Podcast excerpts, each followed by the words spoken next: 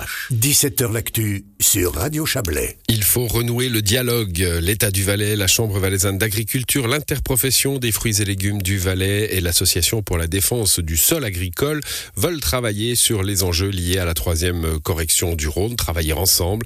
Un nouveau comité de pilotage R3 Agriculture a réuni donc l'ensemble de ces acteurs valaisans.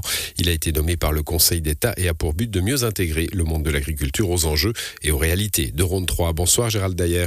Bonsoir. Vous êtes le chef du service de l'agriculture du canton du Valais. À ce titre, vous allez d'ailleurs présider ce, comité de pilotage. Rhône 3 à l'agriculture, hein, c'est l'histoire d'une résistance plutôt que d'une franche amitié. Il fallait, il faut, vous le dites, euh, restaurer le dialogue alors je crois que la bonne nouvelle aujourd'hui, c'est vraiment que le dialogue est rétabli entre les milieux agricoles et le projet, le projet R3. Et c'était aussi la volonté du, Conseil d'État, en nommant ce, comité de pilotage, d'intégrer et d'associer vraiment les milieux agricoles dès le début de la réflexion sur les mesures qui seront effectivement réalisées sur chaque, sur chaque tronçon. Une première séance a eu lieu d'ailleurs de ce comité. Euh, c'est serein? C'est très serein. On a établi des principes de travail aussi qui sont la transparence, la confiance et une approche pragmatique aussi des, des problèmes. Et, tous les partenaires autour de la table se sont vraiment engagés à travailler dans ce sens. C'est tout à fait réjouissant. Ouais, je parlais de, de, résistance. Alors on va pas revenir euh, dans, dans, dans l'histoire hein, de la votation de 3, mais euh, vous, vous commencez finalement vos travaux par établir une liste de ce que souhaitent, de ce que redoutent aussi les milieux agricoles. Hein. C'est une façon de, une façon positive d'entrer en dialogue. Tout à fait. On a établi les objectifs et les objectifs sont dorénavant communs entre le, le, canton du Valais et les milieux agricoles. Euh, il y a cinq euh, domaines aussi euh, à privilégier au niveau de ces objectifs. C'est l'emprise du projet, c'est l'assainissement des sites pollués, c'est le financement, c'est de minimiser l'impact des travaux sur l'agriculture et puis d'avoir une stratégie foncière qui soit, qui soit claire. Alors ce, comité, il a été réactivé, hein. il avait été créé en 2016. Pourquoi, pourquoi avait-il interrompu ses travaux? Ce comité avait été un peu mis en veilleuse, euh, le temps aussi de réorganiser le, projet R3 dans, dans, son ensemble. Et puis là, il y a une nouvelle direction maintenant, un nouveau chef de département, une nouvelle direction. Euh, et je crois qu'il y a une approche aussi un petit peu différente par rapport à celle qui, qui, qui prévalait avant. Mais je crois qu'il faut aussi dire que le contexte a, beaucoup changé par rapport au, projet initial qui date quasiment de, de 20 ans.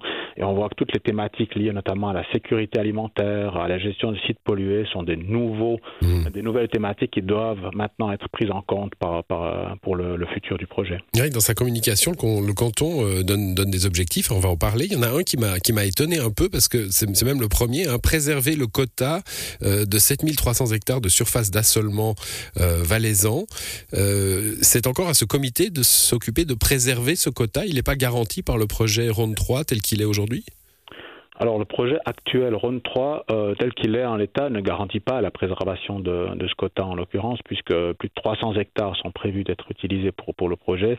Et si on les utilise, on n'arrive pas forcément à, garantir ce quota de 7300 hectares. Donc là, la volonté claire du Conseil d'État, mission qui a été donnée aussi à ce comité de, de pilotage, mais aussi au centre de compétences sol l'année dernière, c'est de garantir le respect du, quota fédéral de 7300 hectares de, surface d'assolement. Il s'agit des meilleures terres agricoles hein, qui doivent garantir la, sécurité alimentaire du pays en cas de, en cas de besoin. Oui, là, c'est pas un choix des cantons. Hein. Ça fait partie de la stratégie euh, nationale. Euh, elle est, elle est particulièrement vive en ce moment. Enfin, on, on, a, on en parlait déjà pendant le Covid. Il y a aujourd'hui euh, une guerre en Europe. c'est évidemment essentiel. C'est essentiel et, l'approche par rapport à ces surfaces d'assolement s'est sensiblement renforcée au niveau, au niveau national avec un plan sectoriel de surfaces d'assolement qui a été validé par le Conseil fédéral euh, en mai, en mai 2000. Donc les cantons doivent respecter ce, respecter ce, ce quota. Donc il y a une réflexion en termes d'emprise du projet sur justement ces SDA qui, qui doit être menée tronçon par tronçon de, de manière pragmatique afin mmh. d'une part de réduire l'emprise sur, des, sur les SDA du projet mais aussi d'analyser toutes les possibilités de, de compensation des qui seront utilisés. Mais ça veut dire que le Rhône sera moins large à certains endroits que, que, ne le prévoyait le projet Rhône 3 alors l'objectif consiste à maintenir hein, le, plan d'aménagement euh, global qui a été défini, mais peut-être en adaptant aussi les élargissements prioritairement sur des zones hors euh, surface d'assolement. Hmm. Alors, il n'y a, pas que cette affaire de, préservation des, surfaces d'assolement, même si on l'a bien compris, c'est essentiel. Il y a aussi quelque chose qui va beaucoup intéresser les agriculteurs concernés, bien sûr, c'est euh, élaborer, votre comité va le faire, élaborer une stratégie de mesures d'accompagnement pour l'agriculture. Alors voilà, le projet initial prévoyait environ 200 millions de, de compensation pour l'agriculture qui perd encore une fois beaucoup de surface. et là, il y a une thématique aussi de, temporalité par rapport à, ces mesures de compensation. selon la Confédération, ces compensations arriveraient lors de la réalisation effective du projet, hein, c'est-à-dire dans 10, 20 ans, voire plus selon les tronçons. Or, l'agriculture a besoin maintenant d'infrastructures, notamment euh, tout ce qui touche à l'irrigation, la lutte contre, contre le gel. Donc, Scopil doit aussi analyser et proposer peut-être un mécanisme de, préfinancement des réalisations de ces mesures avec un, remboursement ultérieur lors de la mesure, euh, lorsque les mesures effectives du projet R3 seront, seront réalisées. Donc un problème de temporalité aussi à, à régler euh, au niveau du Copil. Voilà, donc ça, ça sera une, une des tâches. On va, on va en, en, discuter une dernière avec vous. Il y a aussi euh, minimiser l'impact des travaux, évidemment, sur l'agriculture. Laissons ça.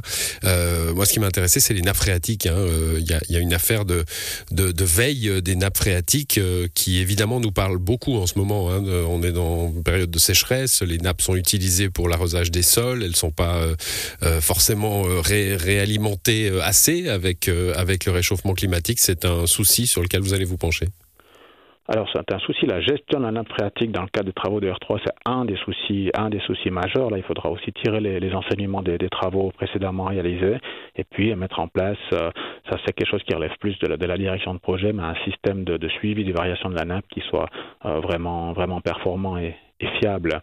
Et puis au niveau du COPIL, il y a tout une, un système d'indemnisation de, simplifié qui devrait être mis en place en cas de, dégâts aux cultures, que ce soit lié aux variations de la nappe ou à la réalisation euh, des travaux.